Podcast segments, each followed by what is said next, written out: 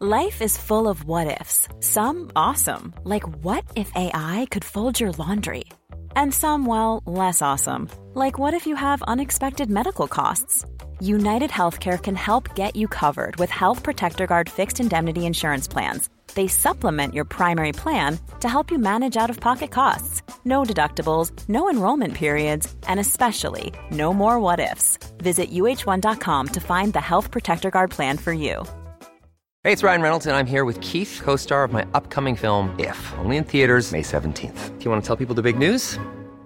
All right, I'll do. Sign up now and you'll get unlimited for $15 a month and six months of Paramount Plus Essential Plan on us. Mintmobile.com slash switch. Upfront payment of $45 equivalent to $15 per month. Unlimited over 40 gigabytes per month. Face lower speeds. Videos at 480p. Active Mint customers by 531.24 get six months of Paramount Plus Essential Plan. Auto renews after six months. Offer ends May 31st, 2024. Separate Paramount Plus registration required. Terms and conditions apply if rated PG. Everywhere we go, people want to know who we are and where we come from. So, who are you and where did you come from? My name is Orla. Um, I'm from Ashbourne at the minute, uh, but I kind of grew up everywhere, so we'll get into that. Tell me, what's that mean you grew up everywhere? So I was born in Ireland. Um, we moved to France when I was about two. My two sisters were born there, and then we went back to Ireland, back to France, back to Ireland. I think back to France again, back to Ireland, then to Wales, and then to Ireland. What took you to France? My mum's a chef. Right. So I think it's kind of that classic, like French dream of being a chef over there and the food and all this. So um, yeah, we moved over there. We found an old rundown place, and my dad's a carpenter, so he had the best time doing up all these houses throughout our lives, and um, yeah, just bounced back and forth. What was it like for you? Um, the younger years, obviously, I don't remember. Like it was just go with the flow, I suppose. You know, um, as I started to understand things better, it got harder though. Like when it came to moving schools, especially, um, moving back to France, one of the times was hard because when I was younger, it's kind of those kids don't care at that age when you're younger. They just don't care who you are and all this stuff. They just want to play. Um, but then it got to the age of like eight, nine, and I couldn't speak their language, which was a huge issue. Um, so yeah, it, it really differed. Um, French people, French kids are arseholes. Like arseholes. So yeah. No offense to French, but yeah, I Yeah, think it's, no offence, it's like but, when you go um, to, to Paris and you ask a question and they completely ignore you, But or it's you a go anywhere. Yeah, it is a it's huge- yeah. and, uh, in saying that, there was a lot of lovely French people, Mm. but the majority weren't the best, and their driving's atrocious. What about your sisters? Um, sisters, they're oh god, we're all so different. So different. So my sisters, there was eighteen months between them, and between so there was myself, uh, Orla, who was born two thousand one. Freya was born two thousand and four, and Ava was born in two thousand five. So they're so close in age. So growing up, it was kind of those two together, um, and I was kind of. I thought I was outcast, but you know, they Yeah. were playing Barbies. It was the two of them. It wasn't me. Yeah. Um, they are fairly resilient. When we went to France, they made friends very quickly. Freya was very popular in school, like very popular. Um, so when we had to move to Wales, she was heartbroken because she had she was so settled. Um, but moving to Wales gave Ava a huge amount of confidence because she turned into the popular girl and everyone wanted to know what Ava was doing. Um, Freya made a good group of friends and that was it was going great. And then when we came here, again, it was a new group of friends. They they did struggle. Um, I think the more we get into this, you'll kind of realise there's a bit of blame as well. Um, so, and I don't blame them in the slightest, um, justified. Um, but now it's, God, they're so different. Like, I'm, I'm definitely a home bird. Like, I just want a family, a home to settle down and stay put because of all the traveling. I just, just want to focus on that.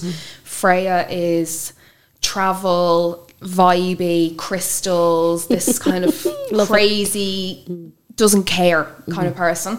And Ava is a classic like girlo, like the tan, the dresses.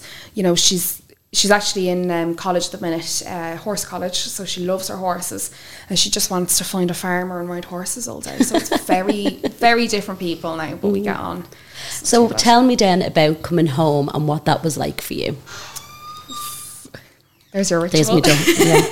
I said that, didn't I? That it just it's on, it's on every podcast. I don't understand why he goes out and comes back in every time. But go on, tell me.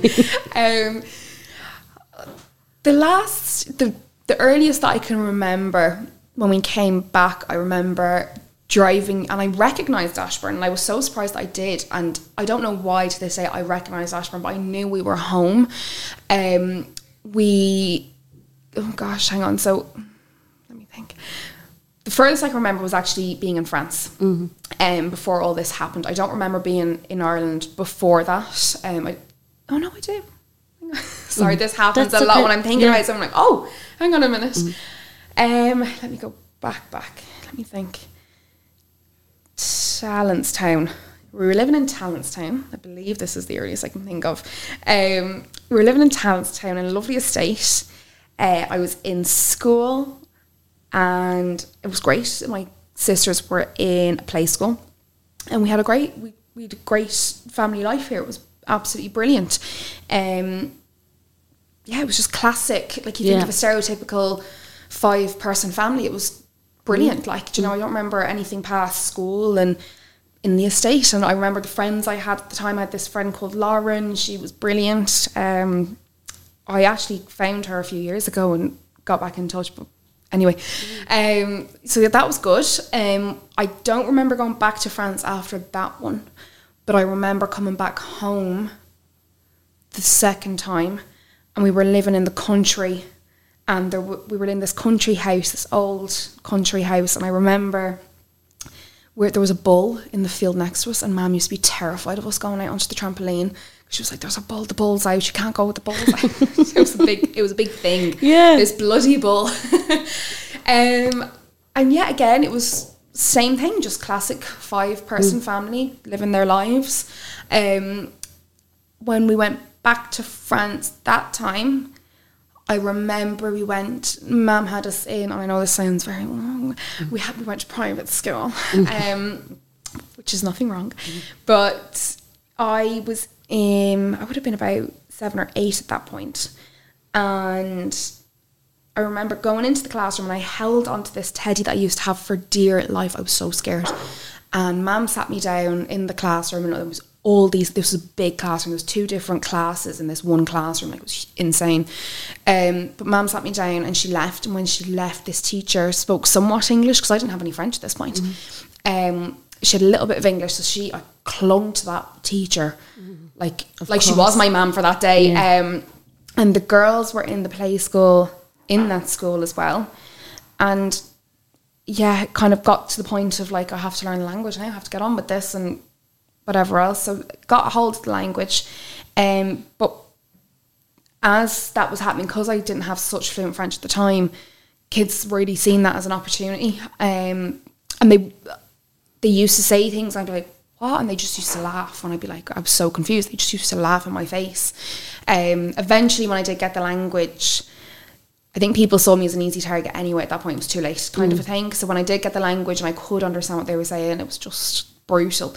Um, there was uh, when I went into the next class up because that's kind of when I became fluent. When I got back to the fluentness of it, um, there was three people in particular: girl called Chloe, a girl called Zilly, and a boy named Hugo, and they were arseholes.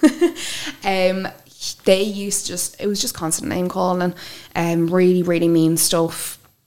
Um, at one point he's this Hugo boy said something horrible to me, and I went home and told mom, and she went to the teacher and said you need to move him because we used to be sat next to each other, so it was very easy target. Um, used to be sat next to each other, so she moved us, and about three four weeks later, she moved us back together in the same same table, and he stabbed my hand with a sharpened pencil. And I had that mark there for like three weeks, and the teacher just didn't do anything. Um, Zilly was horrible. She was just evil. Don't know what she's like nowadays, but at the time she was evil. Um, so it got one day I got up for school and I faked being sick, and it was the first time I'd ever faked being sick, and I think that was kind of like mom was like, "Oh God, no, this is not normal. Like you're not going back to that school." So we went to the school that morning, and mom went up to the head teacher. like, "Orla's leaving. She's not coming back," and she didn't care. She could not care less. And I would have, and even looking back, I'm like, "Mom's paying a lot of money for me to be here. Mm. You would think they'd want a bit more, you know, mm. to help us a bit more." But no. Anyway, so we left, and I went to the local public school and shit hit the fucking fan. it was so much worse. Um, I met a girl called Anissa was her name, um, and it was just another like she just saw me as an easy target all over again. My mum and I used to go and walk the dog. My mum and my sisters, we used to go walk the dog through the town, and we'd end up on this like trail. And I used to rollerblade, um, doing this, and I love rollerblading. Um, but Anissa would be waiting outside her house on rollerblades. But like we, I, I would have never told her that we're walking. She'd just be waiting for us to be there, and then she'd come with us. Um, which Mum just thought was you know cute. You know, she's just waiting for her friend or whatever. Um, and at fir- again, at first it was just a normal friendship, and then it was kind of like it started to become a thing of like she'd talk to me when the better people weren't around, um, which was just it was just horrible. Um, she started calling me names, you know, insults, whatever. Um, she would push me into like trees. She'd pull my hair. That was a classic for her. If I said no to something or if she didn't like something, she'd just grab my hair and just yank it, um, which was just not not fun.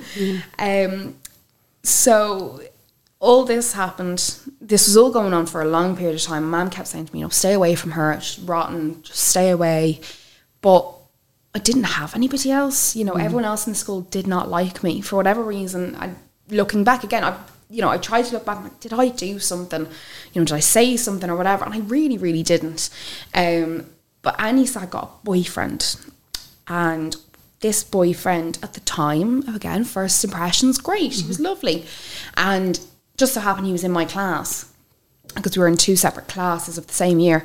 Um, he was in my class, and one day we got let off break before the other class did. So me and him were in the playground just talking. I can't couldn't tell you what we were talking about, and I could see Anissa looking out the window and looking at us. She just didn't seem happy, and I was like, "Oh shit!" I thought my hair was going to get yanked again. And when they when she came out, she came out with the really popular girls, like, and I kind of knew instantly. I was like, "Oh, get away! Don't even go over there. Just this is one of her moods." And they all came over to me and just started hurling abuse at me, like hurling abuse, and um, cornered me, like literally into a corner. They were it was kind of at an angle, and they did a semicircle around. Wow. This I I was cornered, like couldn't move, couldn't leave.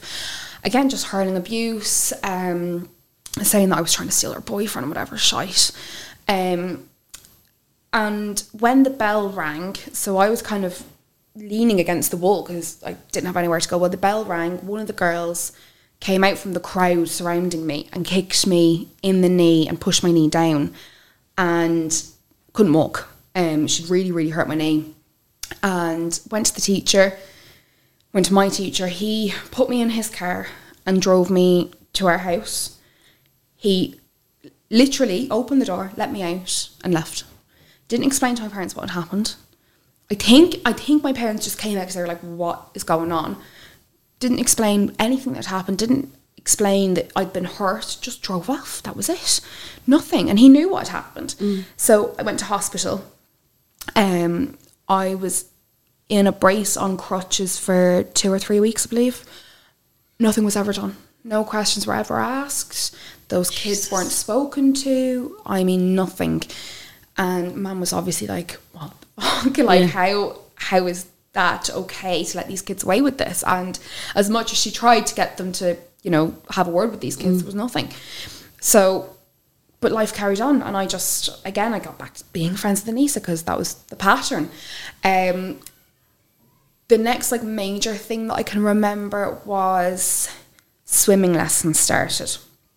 And so we used to walk down to the swimming pu- this public swimming pool um as a group because it was about a 10 minute walk and that was fine got there um Mam came with us on our first ever trip because I'd never been swimming before and I was really like, oh shit. Mam was one of the parents accompanying and she was trying to get me in really hard and I wouldn't go in and she turned her head for a minute and just jumped, just jumped and went went for it. And she was so happy. She was so like, well done. Like I, I felt amazing. So the next time we went swimming, just got straight in there, having the time of my life. Um, we had a coach as well. He was teaching us stuff, and then we got a free kind of ten minutes at the end to play. So as I was playing in the lower end, um, I was kind of sat down in the water because it was obviously very shallow, and Anissa was talking to one of the boys in the class who was what would be known as kind of a nerd, like no one really spoke to him. And then all of a sudden she started speaking to him. I remember looking over thinking, oh, that's weird. Um, and ignored it. And then she was talking to him, laughing, just carried on ignoring, just playing someone else, can't remember. And next thing I know, he jumps in on top of me, on top of my leg. And guess who's in braces and crutches again? it was just, oh, and it, I know, I know, looking back, like even I can see her face and her kind of looking at me, and I was like, oh, okay, I now I know, like she did ask him to like jump in on top of me. I can't assume that she knew what the consequence of that would be, but anyway, I was in brace and uh, crutches for a bit more. Um, the next big thing was we went skiing.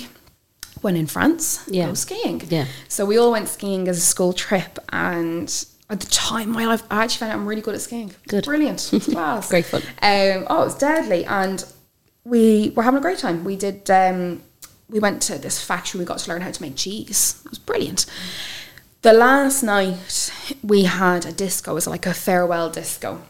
So the plan was we'd have this disco in the morning. We're going skiing, and then at some point late afternoon we'll start heading back. At the disco, I was dancing with Anissa and a few other girls, can't remember. And one of them pushed me, and as they pushed, there was a chair behind me. As they pushed me back onto the chair, Anissa pulled the chair from behind me, and I snapped my wrist. I spent the last day with my teacher while they were all off skiing. We had to find a doctor in the mountains, and we ended up in what honestly looking back felt like a house. Like it was such a strange experience. And when they did an X-ray, it was like severely broken. Um, so I was in a cast for ages, and I remember when they went back to look at my cast. When we got home, they were like, "Oh yeah, no, like she's not coming out of this for a while." Like, so I can't even remember how long I was in that for. Um, That's terrifying. yeah, That is absolutely Yes, terrifying. that's three like hospital visits, um, all caused by this girl. Like, um, so went home. Mum- got me off the bus. She's like, "What the fuck? what happened here?" Um, obviously, she knew like it was broken. I don't think she realized like how broken it was. Um, then I broke my wrist again in between that, but that was actually my own fault that time. I was rollerblading, surprise, and fell back, but um, that was broken again. So I've got very sensitive wrist now.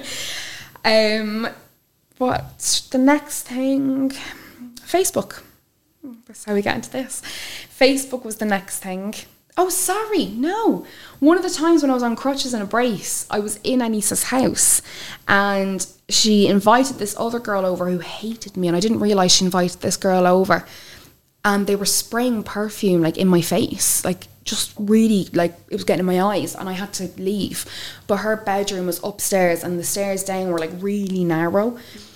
I was on crutches, so I was trying to crutch my way, like so, trying to run on crutches basically down the stairs, and I went flying on my crutch, crushed my arm behind myself, and had to get the fire department out. Like it was really bad, really really bad. Another bad one. Uh, I was in a brace, I think, my neck brace from that and her one. parents, like, Oblivious. Oh, she's an angel, absolute angel. She had a mother uh, and a stepdad, and the stepdad kind of just stayed out of her way, kind of thing. You know, it was very.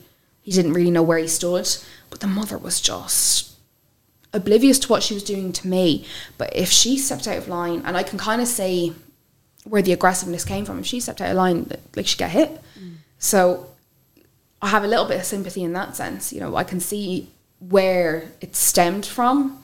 Um, but yeah, her parents were oblivious to everything. Like she was just an angel in regards to everything else in life.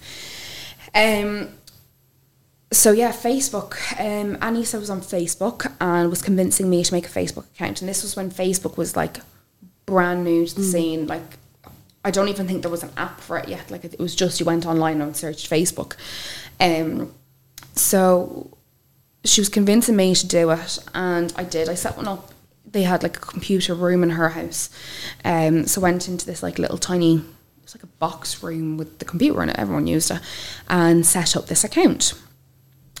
when I was doing that, obviously she set it up for me, so she saw the password, the email, the whole lot, and it it was fine for the first, but I was posting pictures of lollipops and thinking I was really like cool and Converse, that kind of a era, and um, she at some point obviously went in and messaged everyone I knew saying horrible things. Um, all my friends list. So obviously these people saw that it was me when it wasn't. I started posting things from my page saying horrible things about myself, if you know what I mean. Um, Like what? fat, ugly, hate certain people, should be tagging people, just horrible things. So I never got that account back, so I had to make up a new one. And when I did, I decided to go looking online for friends, seeing as real life was going so well for me. Um, and in France, there was uh, a big thing of like you join these groups where a lot of different uh, teenagers are on. So it's it, Les Squat des Ados, so it's um, like the squatting area for teenagers. So you'd post in, you might post a picture of yourself and say, you know, your age, your name, and want to have a chat, basically. And most of the conversations I got from that were genuine, like kids just look bored online at night and just want to have a chat. Um, I made one lad who stuck around. He was a friend, um, and I got on really well with him actually. Um, so yeah, I thought, oh, this, these groups are great. They're really friendly, you know. And then I made a post one day, um, and um, an account messaged me claiming to be another young male teenager, just wanting to have a chat, um, which turned into kind of a relationship, I suppose. Looking back, it was kind of like borderline, like girlfriend, boyfriend kind of a thing. Um, very genuine chats. He'd message me every day asking how I am, you know, what's going on in life. And he seemed to be the only person that really cared. Um, obviously, by my family. And we were talking for a few weeks, borderline months. Um, then he asked me for some naked photos. And I said no. I said no multiple times. And he insisted and he said, Look, if you don't send me them, basically, I'm, I'm disappearing. And I thought, shit, well, you're the only person that really cares about me right now. So go on then. And sent pictures.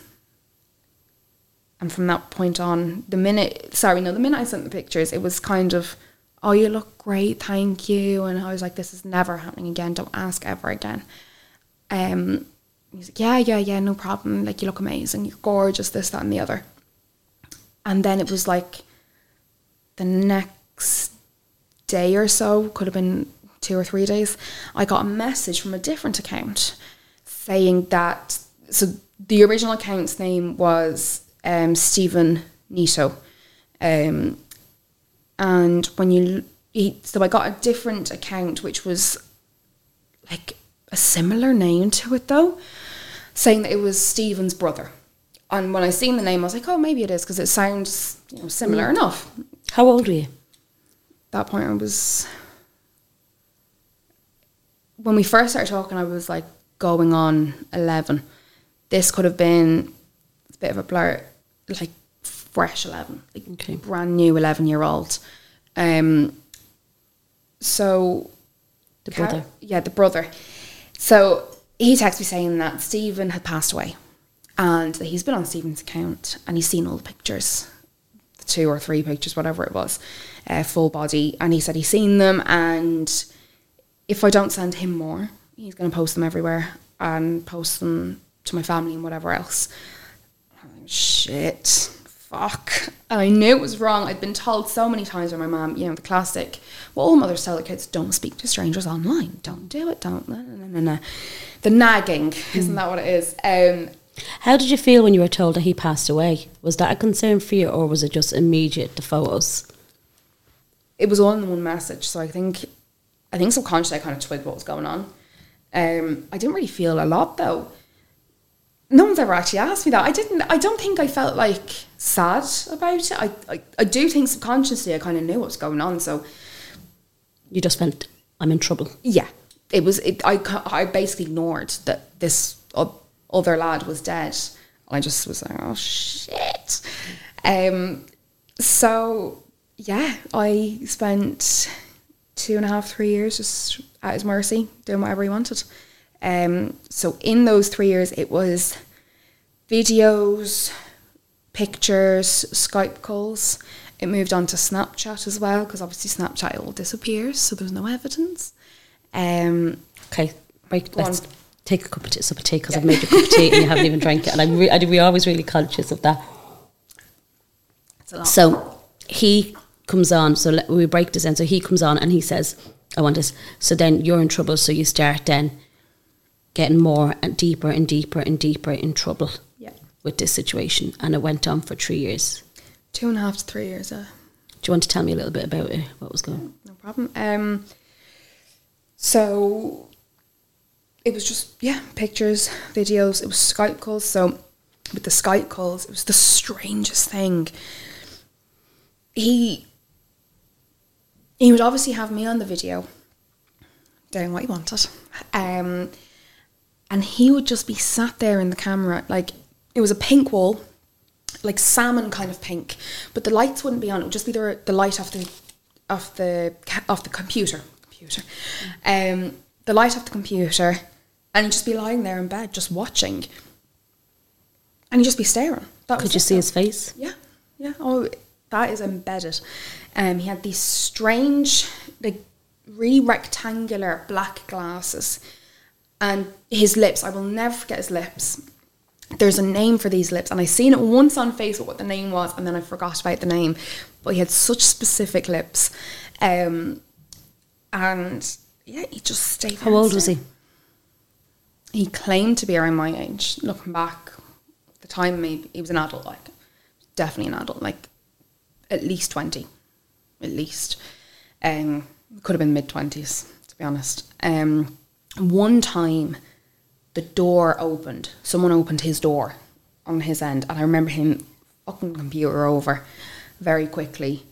Um, and then like I was kind of like, oh, okay, maybe he's been caught. and 30 seconds later, he turned it back over. And just because he never spoke, he never spoke. It was, um, he live text on Skype and he just told me to carry on. And that was it. And I was like, who was that? No one, don't worry about it. Okay, that was it. And when you're doing all these and having these calls, is this at home in, in your house in France? Yeah. So the house in France was an old house. It was like I couldn't tell you the year, but it was old. And the door handles were the old, very old-fashioned door handles, where it was um, they were two kind of porcelain round Twist. knobs, yeah. And in the middle, it was just a square bar and that and a pin holding them together. I'd learned how to take that pin out so I could take the door handle off. I literally dismantled the door handle so that no one could come into the room, but I could close it and open it as I pleased from the inside. And Mum would keep fixing this door handle, thinking, God, this keeps breaking. She kept fixing it and kept breaking. Um, and that was kind of Mum's kind of red flag as well. She was like, "How how does this keep breaking all the time?" And she eventually realised that I was doing it. Um, took a while, but yeah. So I was yeah I was at home. I had um, I had a bed, a bunk bed with the desks underneath.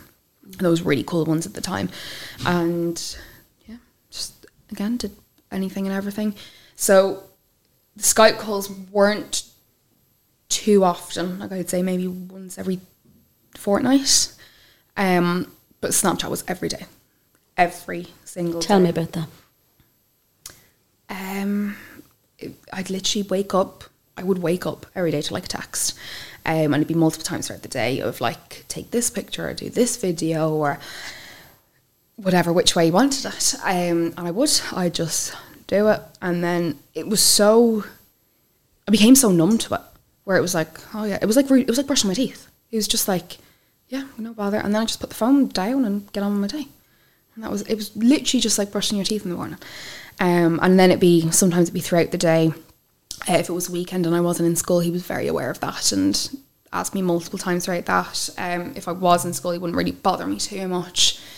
Um, and I used to lie to him saying that I was spending time with my family or like we we're watching a movie or something. Even if I said that, he'd be like, go to the bathroom.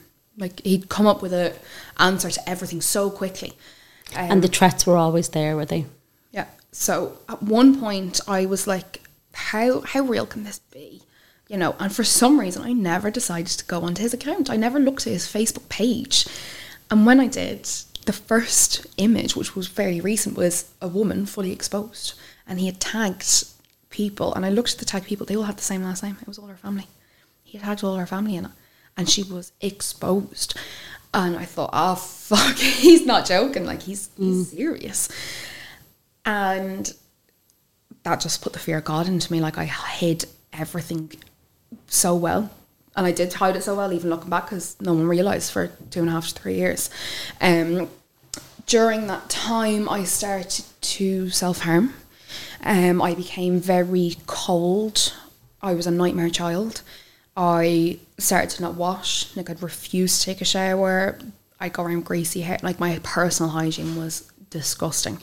Um, and Do you think you were doing that to like make yourself unattractive to him, maybe, or I honestly don't know. I can't. I can't even tell you about the psychology behind it. Like I used to be known in the family as the soap dodger. My granny and grand, like my grandparents called me a soap dodger because it was a thing that I just wouldn't take care of myself. Um, my room was a mess all the time. I was a nightmare at home. Um, my parents didn't know what to do with me. Like they were at loss. They didn't know what was going on. They thought it was just the bullying because the bullying was still going on as well behind all of this. Um, so they just thought it was that, and put it all down to that. And they didn't know what to do because obviously the French teachers weren't helping. So from their perspective, they were trapped because it was all the bullying. When in reality, obviously, was other things going on literally behind a locked door.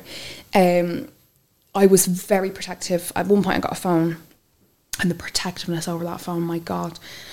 I would delete the app if anyone ever tried to like go on my phone. I had it passcode. No one was ever allowed to know the password, the pa- passcode. um, yeah, it was just an absolute. It was just looking back. I was actually quite smart in how I went about it. Um, And I think most people are because I think they have to be because they're so terrorized that they just don't want this all I getting. think was if my mum sees this, like what, what is she going to think of me? I was so embarrassed, um, and just terrified of what would happen. So I also started smoking, um, hanging around with very much so the wrong crowd.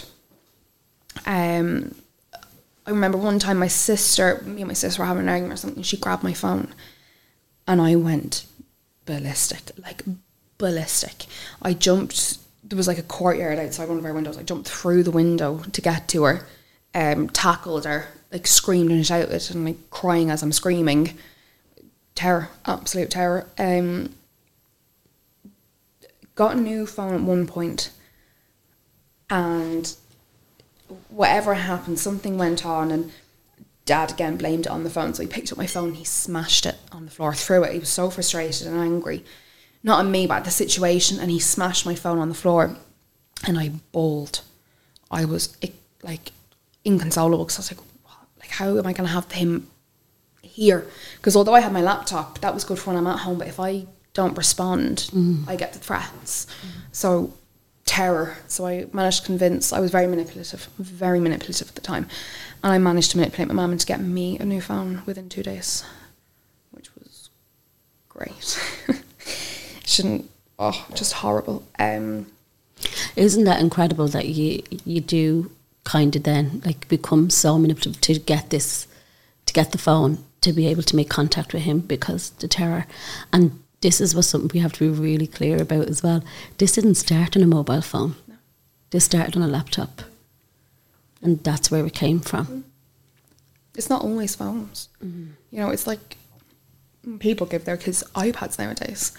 You might think you have all these because I had locks on the phone.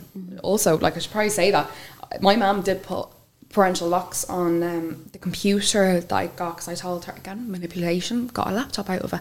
Um, I told her, you know, I need it for homework and all this shite. I was going on about for ages, but she put parental locks on it, and I got them all off. You know, I think kids nowadays are so much smarter than that when it comes to technology. Like it, it's not that hard. Um, it, you know, when you hand a child a tablet from the age of two or three, just so they can watch kids YouTube, you're also handing them a learning tool. Of how to learn to go around these things and how to use a tablet and where the app store is on that tablet and where's all these different things and where's the settings and then they end up going through the settings and figuring things out you know hmm. it's just it, kids are too smart for their own good And that's really scary because that is like exactly that. We do show them the settings. Hmm. We do show them. Oh, how do I get onto Wi Fi? And they go straight into settings and pick. When kids want these games online or whatever it is or they Life is full of awesome what ifs, and some not so much, like unexpected medical costs. That's why United Healthcare provides Health Protector Guard fixed indemnity insurance plans to supplement your primary plan and help manage out of pocket costs. Learn more at uhone.com. Even on a budget, quality is non-negotiable. That's why Quince is the place to score high-end essentials at 50 to 80% less than similar brands. Get your hands on buttery soft cashmere sweaters from just 60 bucks, Italian leather jackets, and so much more. And the best part about Quince, they exclusively partner with factories committed to safe, ethical, and responsible manufacturing. Elevate your style without the elevated price tag with Quince. Go to quince.com slash upgrade for free shipping and 365-day returns. Hiring for your small business? If you're not looking for professionals on LinkedIn, you're looking in the wrong place. That's like looking for your car keys in a fish tank. LinkedIn helps you hire professionals you can't find anywhere else, even those who aren't actively searching for a new job but might be open to the perfect role. In a given month, over 70% of LinkedIn users don't even visit other leading job sites. So start looking in the right place. With LinkedIn, you can hire professionals like a professional. Post your free job on linkedin.com slash achieve today. Hey Dave, Yeah, Randy. since we founded Bombas, we've always said our socks, underwear, and t shirts are super soft. Any new ideas? Maybe sublimely soft. Or disgustingly cozy? Wait, what? I got it. Bombas. Absurdly comfortable essentials for yourself And for those facing homelessness. because one purchased equals one donated. Wow, did we just write an ad? Yes. Bombas. Big comfort for everyone. Go to bombas.com slash ACAST and use code ACAST for 20% off your first purchase. want to buy a song on their iPad or whatever, when you put in that code, because you know you have to put in a code or a mm. password, a lot of parents just do it in front of the kid, or they just tell them because they can't be arsed doing it right now, so they just tell them the passcode. You've just given that child the password to taken off all parental controls, and they don't even have to try. They just put in the password now. You've just you've just given them that, so you're contradicting what you've what you're trying to do. Um, and even with the apps, I don't think parents look into any apps enough. You know, there's Roblox, isn't it? I think Yes. there's something like that. One of those games for the kids play. You can chat to anyone online. You know, there's obviously men on there, or you know, women, not all men. Um, that are not on there to play games. They're on there to find these young kids. Um, I think there's a lot more homework that needs to go into how apps function and who has access to them.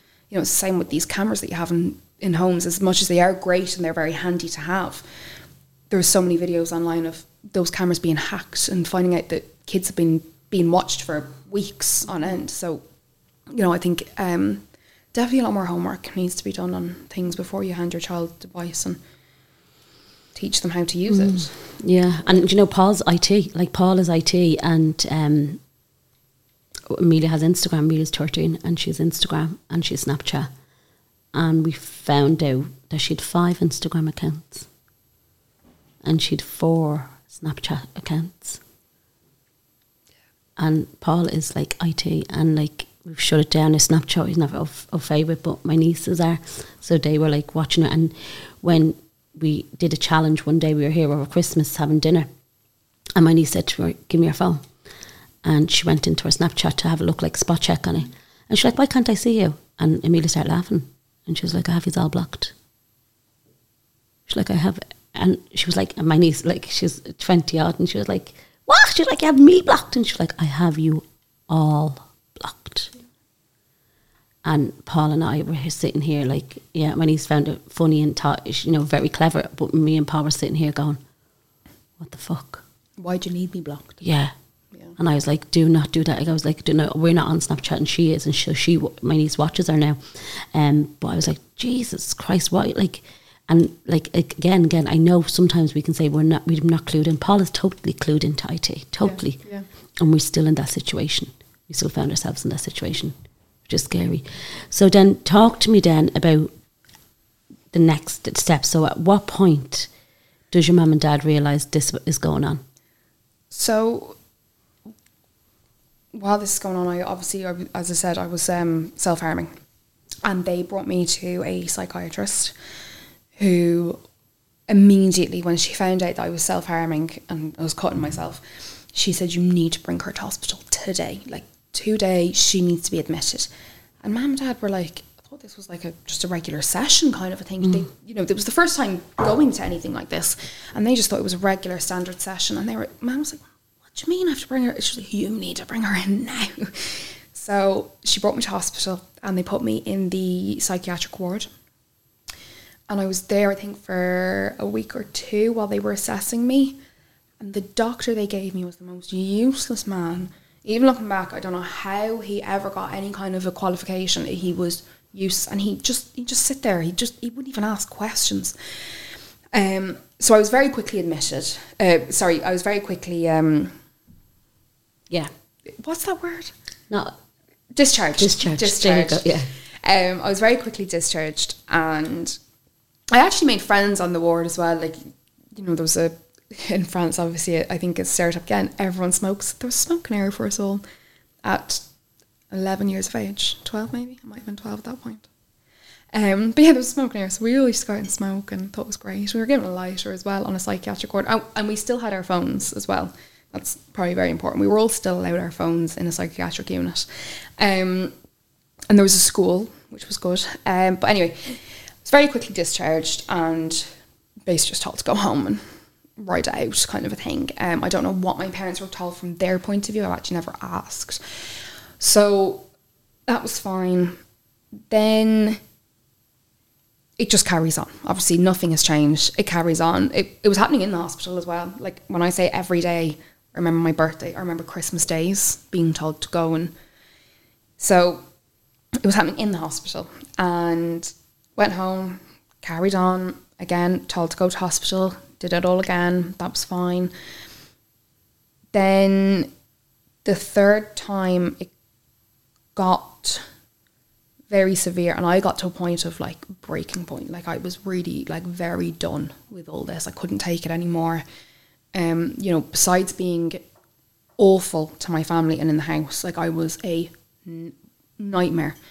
Um, what I was doing to myself was just horrible. Like, you know, your biology at that age isn't made for a lot, and I was being made to do a lot to it. So it was brutal, brutal. Um, so I went and sorry, now I got lost me train of thought there. Yeah, so it was getting a lot, and my parents. This was Christmas. I can't remember the year. That's okay. But I was freshly thirteen because on my thirteenth birthday, my mum got me um, some really cool highlighter pink Air Forces, which were just sick. Air Max. Sorry, they were really in at the time. Um, so it was that Christmas. I was fresh, fresh thirteen. No, it was actually three months thirteen. Sorry. Um, we were invited up to my f- dad's friend's house who lived in France as well uh, for New Year's. So this friend, dad, dad grew up with him in, in Ashbourne. They've been friends forever, um, and he actually worked for Interpol, specifically in kind of paedophile area, which was just mad. I know. But during this time, they'd actually been speaking to him, and I didn't know this. They were actually speaking to him, and kind of being like, you know, like what's going on? And he did try to tell them, you know, take the phone away, like take all the. And I was again manipulative, psychopathic at the time. I wasn't allowing anything like that to happen. I give them a harder time without my stuff for obvious reasons now. Um, so when we went to New Year's, his house was very structured. The Wi-Fi he had it up that the Wi-Fi would turn off at a certain time. So whether they had their phones or not, they weren't online. And at that time, there was very little you could do on a phone without being online. I know now you have all these apps that you can play without it, but at the time you couldn't really. Um, and it would turn back on at a certain time. And he had a computer that was on the hall, so anyone who walked up the stairs could see exactly what you were doing. And it was very everything was out and open. Um, so we got there and we had a great time. Obviously, again during all of this, it was still going on, and he. So what I now know is he actually told my parents when they arrived, "I'm going to keep an eye on her for the next few days. I'm going to see what she's like, and we'll talk about after." So that's what they did. We carried on, and meanwhile, he was watching me this whole time and kind of trying to suss me out. Um, on the last day, my parents asked, or Mick, Mick is the family friend who worked for Interpol at the time. Mick asked his wife to take all the kids down to the village uh, to the bakery, and that's what she did. And Mick sat me down with my parents and pulled up his computer of a video, a young Canadian girl called Amanda Todd, um, and she was a girl who went through something very, very similar to what was going on to me at the time. And she was the first person I ever heard of even getting anywhere close to like what I was going through. Now, sadly, she took her life. Um, she committed suicide. uh, Quite stupid. I think she was fifteen at the time. Um, but when I seen this video, the whole time I was sat on the table like that, and I was watching it. And mum and dad were like, "Orla, watch it! Like you're not even watching it." And Mick was like, "Oh no, she is," and he could see it in my eyes, like I was watching that. Um, and he turned around. He said something to me. I can't remember what it was.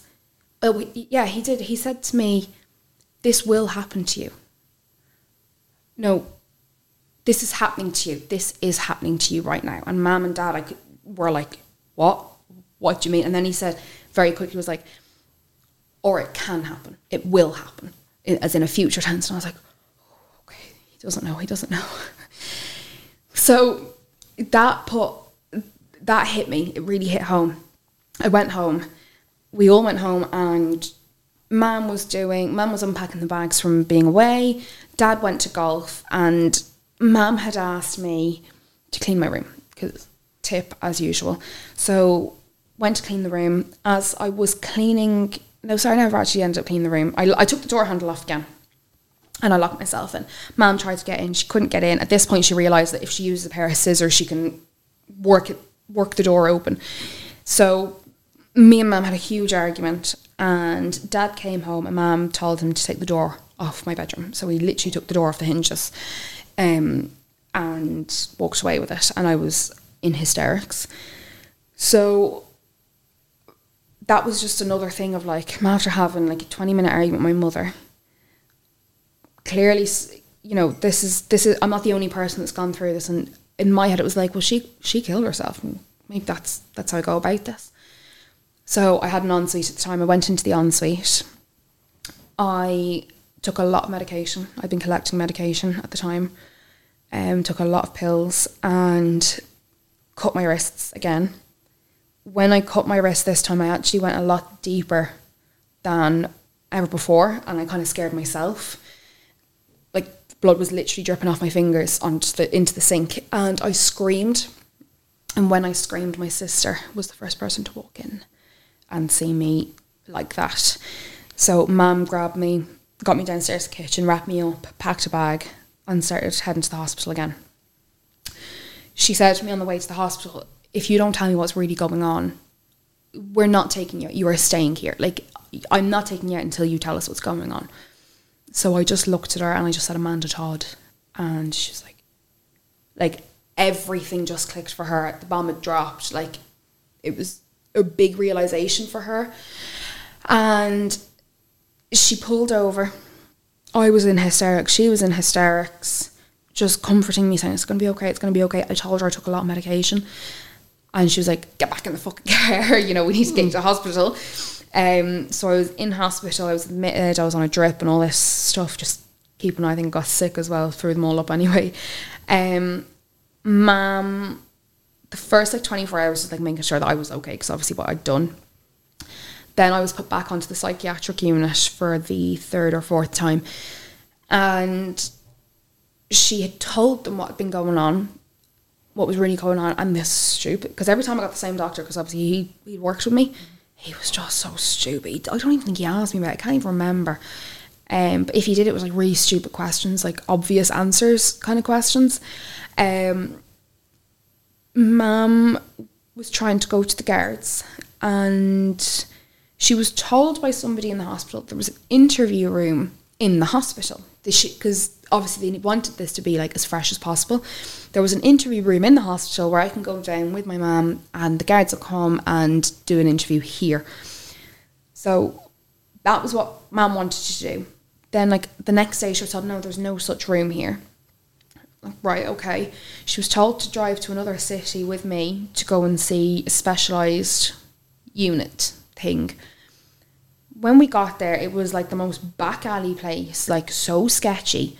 I I probably was like, hardly this is like you know a police center, um, and went in and we were met by this female, this female like guard person and a male, and they pulled us into a room and were kind of like you know taking account of what happened. I told them what had been going on. They looked up his page. There, and then on Facebook. They had a, they had this anonymous page that they could do this type of stuff they went onto his page when we went through the friends list, not one male on his friends list. They were all young girls. And I was like, shit, never even looked at that either. Um, they never took our names, our numbers, nothing. They told me that I would have to meet up with him, this Stephen lad, I'd have to meet up with him if they ever want to catch him. I was like, I was like, am I really hearing this? Like, is this what's actually being said right now? So I went back to hospital. Mom kind of realised at that point, oh, sorry, she was told she has to go through the proper channels and make a police report in our local town, in our own, it's like, it was a village. Mom was like, I really don't want to do that because Yeah. everyone knows everyone in this place. And Mom owned a business in the village at the time. It was a very popular business. So talk of the town kind of a thing. And, uh, you know, we didn't know what we were doing at this point. So it was kind of like, how long could, is this going to affect us, affect us long term?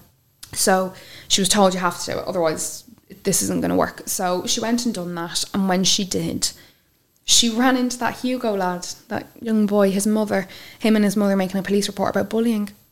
Mum lost it, and this is France as well. Mum hasn't got very good French, so she lost it in this broken French. I just went ballistic and was like, "This is all your fault," you know, whatever.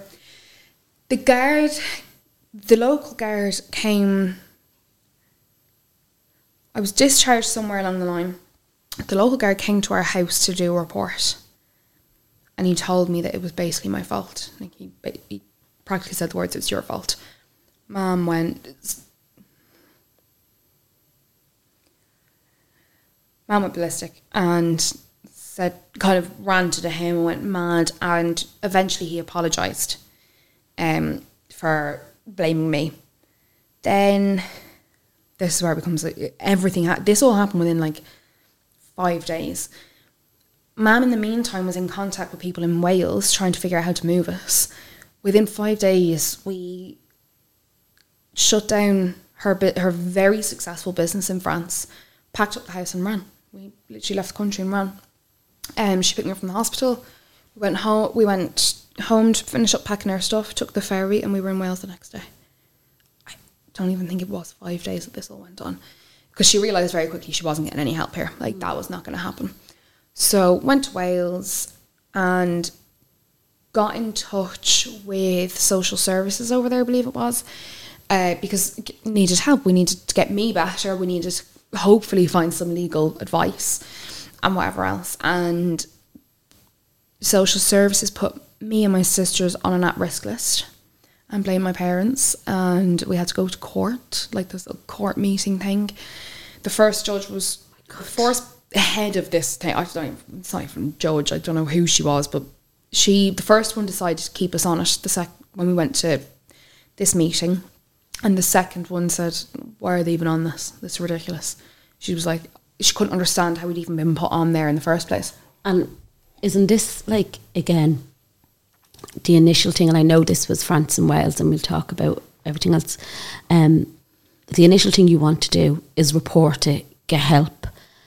And I do see sometimes on social media people say, "Oh, be careful because of Tusla, and be careful your kids will be taken off you. Careful this," and these are horrific It's things. blame. Yeah, it shouldn't. It shouldn't happen. Like the blame should be only on the perpetrator, and that's it. And nobody else because you have got that fear of going if I report this and it's also with I think a lot of sexual violence ca- cases um, or sexual assault or all those cases that we're just afraid to report it because what if you know my child gets taken off What if it me backfires? yeah exactly what if it backfires it's so scary It is. It's terrifying. And, you know, at the time we were scared. You know, we didn't know. We knew we were on this list, but we didn't realise. We didn't know what could happen. We didn't know if this. Because we had an absolutely, like, crazy social worker who used to come by the house. Like, she was insane. Um, very disrespectful woman. And she used to come over and, like, it, she was. I kind of just kept thinking, like, any minute now she's going to turn and be like, well, you can't stay here. Do you know, it was, it was scary. Um, but anyway, this second person decided to say, uh, "What are you at? This doesn't need to be happening. Goodbye. Best of luck to you." That was that. We got in touch with CAMHS over there and a few other ser- mental health services, and basically got hit with a wall there as well. When I went to CAMHS, I made a connection with one lady who was so good, and made a connection with her, and I was very happy talking to her. I was very comfortable talking to her in the meantime, I had started self harming again. And when I told my mum I had been, she obviously told CAMHS again, which knocked me up to this other level, kind of, to a place called Kit. It's like a step above CAMHS basics. I don't know. Um, and they took that one woman that I liked away from me, and I never saw her again. And I was like, "You are joking me." So eventually during all of this mum got us phones again um because every like france is so different everyone in wales had like iphones and they were all watching zoella and all these youtubers and that that wasn't a thing in france. Like you know you didn't really care if you had an iphone or a blackberry you know. If you had an iphone great but whatever. All these kids had like the iphone 5c um so mum we were very we felt very left out so mum went and got us phones. And she was very very strict with me and my phone. And when i downloaded i think it was skype. I downloaded with the no intention of ever going back down that road ever again because no.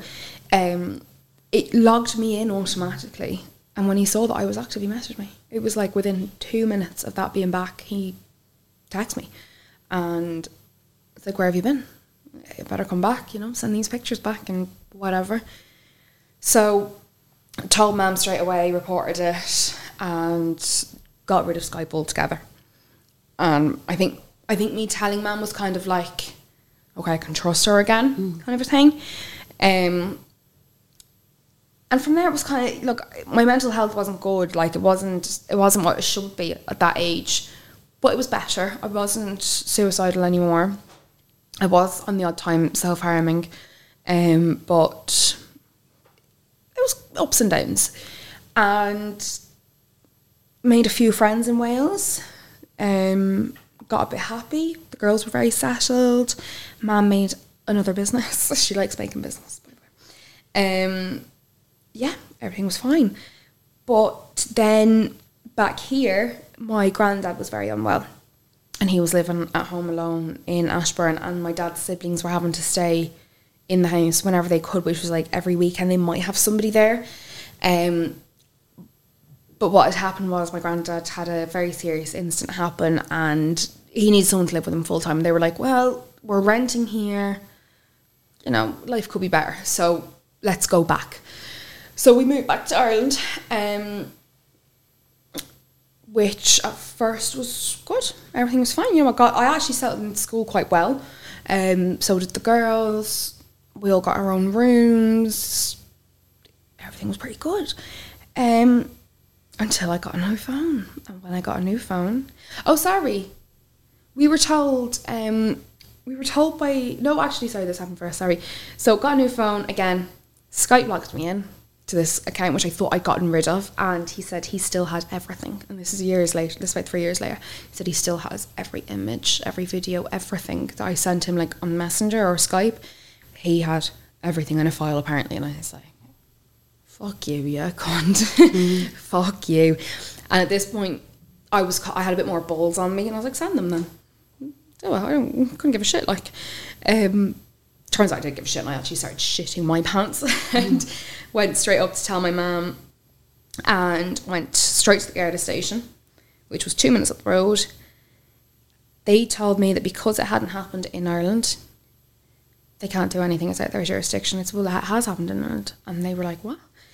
I said uh, when we came because I over obviously we had family here, so when Yeah. I when we came back for holidays, it didn't stop.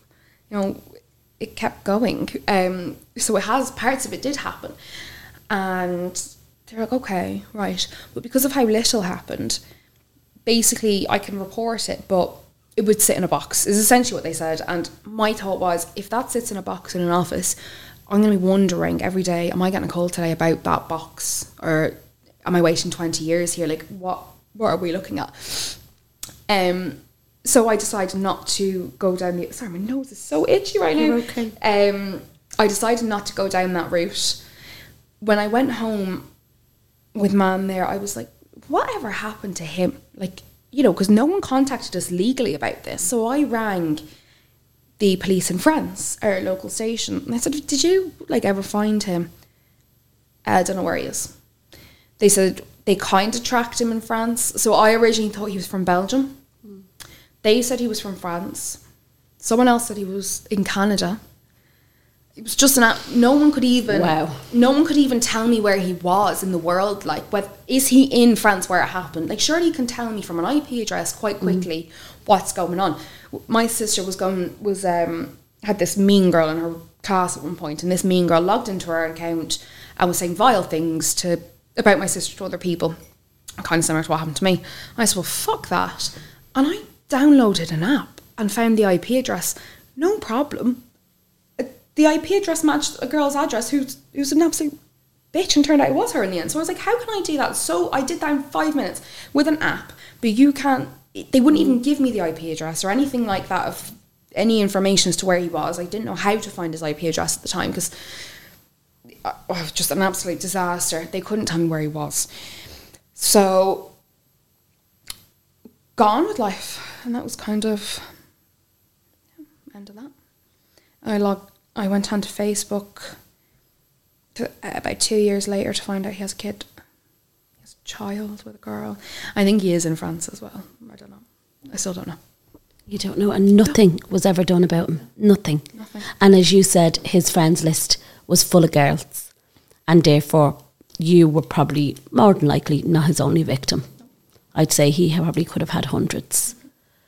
Oh my god, it is so scary. And again, this did not start with a phone.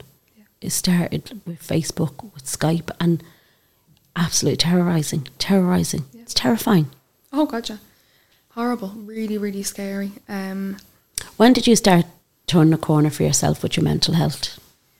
when when I was in Ireland and I was happier, at some point there I had a bit of a break, a breakdown.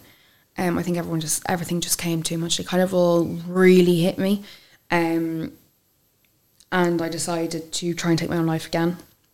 And mom put me in a mental institution here. Put me like she was advised. I know. sounds really know. bad. Like she locked the door behind Yeah. herself. Um, but it was the best thing that ever happened. It was amazing. The staff were absolutely incredible here. Um, I can't remember the name of it, but I'd love to even just email them and say thank you. You know, you did a great job. But they were just absolutely incredible. Like the work that they do is next to none, and they really they cared, especially the nurses. Like my God, um, I made friends in there that I'm still talking to today. You know, they brilliant. But when we left, and this is Mum's point a lot, is they didn't tell us what to do next. They didn't say, you know, go see this person or anything like that. So Mum decided to do some real research and get deep into it. And she found this amazing psychiatrist in Ashbourne who worked with me for basically a year. And because at this point there was a lot of guilt and self blaming and a lot of different emotions. And she worked with me for so long. And eventually I got to a point where I was like, okay, great, lovely. Life's good. Everything's fine. But um, during that time, though, from what had happened, I decided it would be a great idea to go into a few toxic relationships. Um, and I put myself in not so good situations. Um, yeah, just not great. And then every toxic, every relationship I've had since that has been a disaster. Like whether it's verbal abuse, any kind of everything, it was horrible, so toxic, petty relationships, um, that were yeah, absolute disaster. And then eventually, I found my current partner, who I've been with for four years. She's amazing. So She keeps you happy. oh, she does. And isn't it like that with a lot of things? Like I say, Paul saved me. You know, like because when I, I I had um, anorexia when I was younger, so but I didn't. I went to a psychiatrist. He said she's too young. What the hell is she doing here? I was expecting a woman to walk in, and that was it. And I was told basically just eat. You'd be grand if you just eat. You know, um, easy, isn't it? Yeah, Yeah. and for me, it was just like Paul. When I met Paul, Paul saved my Paul's family saved my life. I don't know how, but they did. But now, like as a forty-three year old woman, I'm very grateful for them. But I've saved myself uh, now. Like Yeah. I'm saving, and I'm still continuing to save myself because we are resilient because of things that we put put ourselves through or somebody else has put us through. Um, but it is really interesting to me that, and even if you move on from those, not me and Paula stay together, but like if you move on, it's always that you say, you know what, I just needed that person at that time in my life. Hundred percent. But also, 100%. you've done major work on yourself, and thank God for that. Yeah, I like. It was. I must have been seeing her like every week for about a year, and it, she was just. She was incredible. She actually, what she said, the biggest thing for me that I think meant so much to me was she actually pulled up a picture of a brain and she was like, see this part, this is what's causing that. And this is a chemical reaction. All these feelings I was having, and, you know, even down to what had happened, she was like, this is your brain. This isn't, you know, you didn't choose to put yourself, you didn't choose to, the years of aftermath. You know, that was all consequentially of your Yeah. brain telling you to do something you probably shouldn't have done. Yeah, mm-hmm. but you did. You're in and- fight or flight in your brain. Literally, Yeah. yeah, huge fight or flight thing. Um, but she was absolutely amazing, and um, she helped me through a lot of those. Uh, there was a, there's a girl in England, my name tattooed on her. Like, there, I swear to God, yeah, that's my claim to fame. That's my claim. um, yeah. Why did she do that? Huh? Why did she do that? Don't know. Bloody know. I, I was texting her for like a week, and she went to a tattoo parlor and got my name tattooed around her collarbone. Okay. Yeah. So crazy people, like Yeah. yeah, um, I had a lot of um, bad, bad relationships. And Christmas 2019, I met Erin, and she is just, she did, like, she absolutely, like, when I met her, I was still in that very toxic relationship mindset. And the work that girl has done to get me to a point where I'm not just going to shut out and scream, I'm going to sit down and have a conversation Yeah. about this stuff. Yeah. Um, I can look at things now from both sides, Mm-hmm. whereas before it was like I became very selfish. In from what happened, I became such a selfish person and a v- still a very fight or flight mode. Mm. Um, so yeah, I think in many ways Erin did save me, but in a lot of other ways, I saved myself. Yeah. Yeah. You know? You have to keep that there as well. And then how I found you was I was a Claire Byrne. What was it? It was a Newstalk. I found you on one of them. You were on the radio. Oh, I did a few things. Did a few, yeah. and I was like trying to get you because I we were in, in a situation that we had a twelve year old. Cause it's gone on a year, I think, is it? I'm trying trying to grab you down. Probably six months. I'm trying to get you. Am I? I have no. I think so. I think so. And I was just like that. I have a 12 year old girl and I need to be aware of these things that can happen. But also, I think this is so important because so many mummies and daddies out there that really need to see how easy your child can fall into a trap. Mm, the other thing that I found, even you know, I, I've done a lot of things now in regards to this, but what I found consistently is a bit of a stereotype of what kind of a family this happens to. Mm-hmm. And you know, as I said, I went to private school. My parents had very successful businesses. We had a gorgeous. We were a beautiful five-person family living beautiful lives at the time. You know, and if you looked at us from the outside, you would think, oh, they're great look, they're just they're great. They're absolutely fab. We were financially comfortable, um, doing great in life, but it still happened. Whereas I think there's a bit of a stereotype of like neglectful parents. This only happens to people who don't pay attention. Mm. I was told not to do it. I was warned, don't speak to strangers. You know, there's not everyone wants to be your friend, and I still did it. You know, so that's also a huge thing. Is don't ever think that'll never happen to my child. You know, my baby's an angel. She listens to me, or he listens to me. And then for any mummies that are going to sit their child down to listen to this, what do you have a piece of advice for somebody who's asked to take those photos or is gone down that path? Just tell somebody. You know, I know it's very easy to say because someone could have said that to me at the time and I never would have, but from somebody who genuinely has been through it and who's spent years going through it, if I'd have told someone from the start, I could have avoided lots of stuff. You know, if you don't think, if you think your parents are going to kick off, tell your friends' parents, tell a teacher, you know, tell tell a stranger in the street. You know, no one's going to turn you away for being groomed. You know, because that's what it is. It's being groomed, and you're being manipulated to do these things realistically against your will. So, just tell somebody, and if you can't, I honestly don't know. I and I, I hate saying that. I really hate saying that, but from the person that has gone through it, even looking back, if I'd have watched me saying that now, I wouldn't have told anybody. Mm-hmm. So I I never have an answer to that really. The best thing I can say is tell someone and if you can't, Yeah. ring ring a helpline even. You know, tell tell somebody anonymously and work with because I know there's um is a childline that you can keep ringing back to the Yeah. same person and stuff. Yeah. So try that maybe. Try that.